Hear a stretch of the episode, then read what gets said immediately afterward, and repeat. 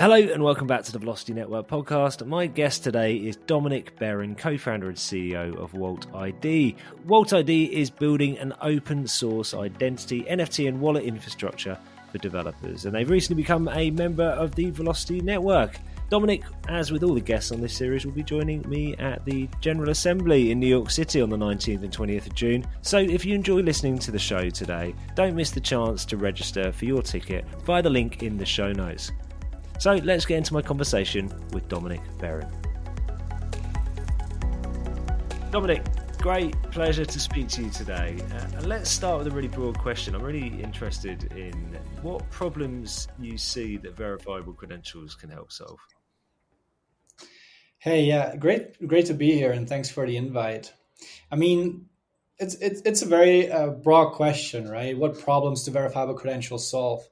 Uh, as you know, the internet has been built without an identity layer, and so we can encounter all kinds of identity-related problems through our journeys in the digital world.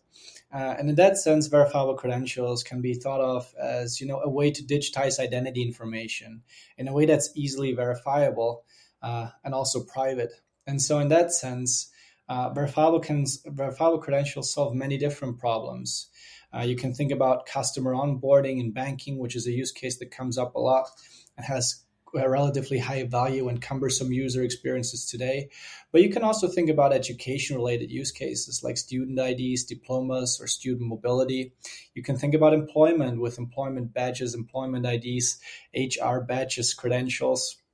And the list goes on, really. Anything from the public sector uh, over banking, financial services, uh, gambling, e commerce, uh, there's there's really no limit to the number of use cases where verifiable credentials can have significant improvements in terms of user experience, cost, and trust. Mm. Apart from the complexity which arises just because there are so many use cases, so many different industries which this could potentially uh, help, I'm intrigued with how you've ended up in this space? What made you think, well, actually, you know, I want to be looking at solving this issue. I want to look at how technology can help facilitate change in these areas. Yeah, for sure. Sure. So I, I got into the whole decentralized identity space five years ago when verifiable credentials were still very early in the standardization process and everybody was building their own custom solutions top to bottom from DID methods to their own protocols and credential implementations. So we've come a, come a long way since then. But what we've realized, my co founder and I, two years ago, is that, well, there's brilliant people working on this. Everybody was working on it, building closed source software and, you know, in, in a way, building walled gardens all over again. And so with Walt ID, uh, we just wanted to make it as easy as possible for developers and organizations to uh, issue verifiable credentials, to offer wallets to their stakeholders, or to verify verifiable credentials from any source uh, right? In a way that the solution works not only within Europe and the emerging identity ecosystem there, built on the eIDAS 2 regulation or EBSI, but also across uh, private networks like the Velocity Network, for example, which is pushing the boundaries of what's possible in the employment space. And on the other hand, you know, also being able to work with ecosystems and, and all kinds of jurisdictions all over the world. Because at the end of the day, if you are an organization uh, with a global client base, and you know every com- almost every company will sooner or later uh, be that. Then you would just have to be able to interact with all kinds of um, ecosystems very freely in a very interoperable way. And building open source software is probably the best way of, of achieving that. Sure. And you've clearly from what you've said got a really good perspective on the market as a whole and innovation going on in these different areas. It focused on velocity. What is it you see that Velocity are addressing within the solution and the community and the movement that's happening around verifiable career credentials. What is it specifically that's made you join as a member? Yeah, sure. So, I mean, if you look at what's happening around the globe, what, what you're seeing is identity, what we call identity ecosystems being formed. And this is a result of this large transition that's happening right now, where data is really moving from hundreds of hundreds different apps where it's siloed and disconnected and can no longer be used into wallets with which people can seamlessly share their credentials with all kinds of applications, right? But to make that happen, you need an ecosystem, you need a shared set of rules. And so, what I find interesting about Velocity Network is that they specialized early on on an industry in which verifiable credentials have been very well received, which is uh, the employment space, but also you know adjacent fields like education.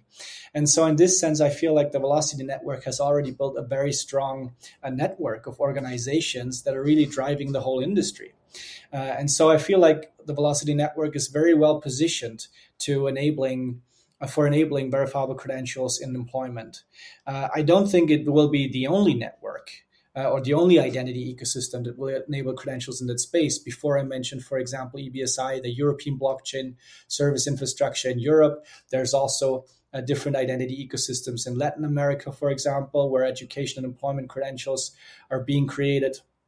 Uh, but it will it's definitely very well positioned to become let's say the global industry leading identity ecosystem for the employment space and that's why we partnered with velocity because we want to make uh, this this this ecosystem available to all our developers, to all developers using our solutions, as well as all the organizations that we're working with.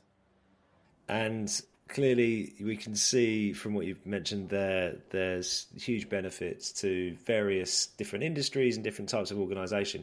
I mean, of course, the end result of this has to be that it creates positive change and opportunities for individuals as well. What's your take on that? Because of course you're going to see that firsthand, aren't you? You're building a community of developers who are building solutions, which ultimately are unlocking these new opportunities for people. What do you see as the future? What are you most excited about? I'm I'm super excited about seeing different applications being built in different industries. But because what you're seeing at the end of the day is you know banks starting issue fi- to starting to issue financial information here and then public sector organizations starting to issue things like digital passports and then you got employers issuing credentials about salaries and stuff and all of this coming together and enabling completely new use cases right? Uh, so at the end of the day it's the more it's all about the digitization of, of identity data and making it available to individuals in their wallets because the more different data sets i have at my disposal the more types of transactions and interactions i can enable in the digital world. Uh, as we're moving from uh, let's say from a world that is dominated by a couple of centralized players to a world that's less and less dominated by them and more and more, let's say, equal for every participant, uh, with new applications and new types of business models emerging. And so I'm really, really curious about seeing how the digitization of identity data across industries will affect today's uh, businesses and give rise to new ones over the next couple of years.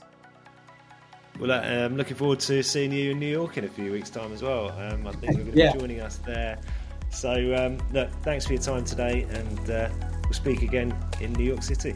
Yeah, looking forward to it. Have a good one. And that was my conversation with Dominik. Thanks very much for him for joining me today. As I said at the beginning of the show, if you'd like to register for your ticket for the General Assembly in New York City on the 19th and 20th of June, make sure to visit the link in the show notes. Got another great guest next week. I'll see you here again then.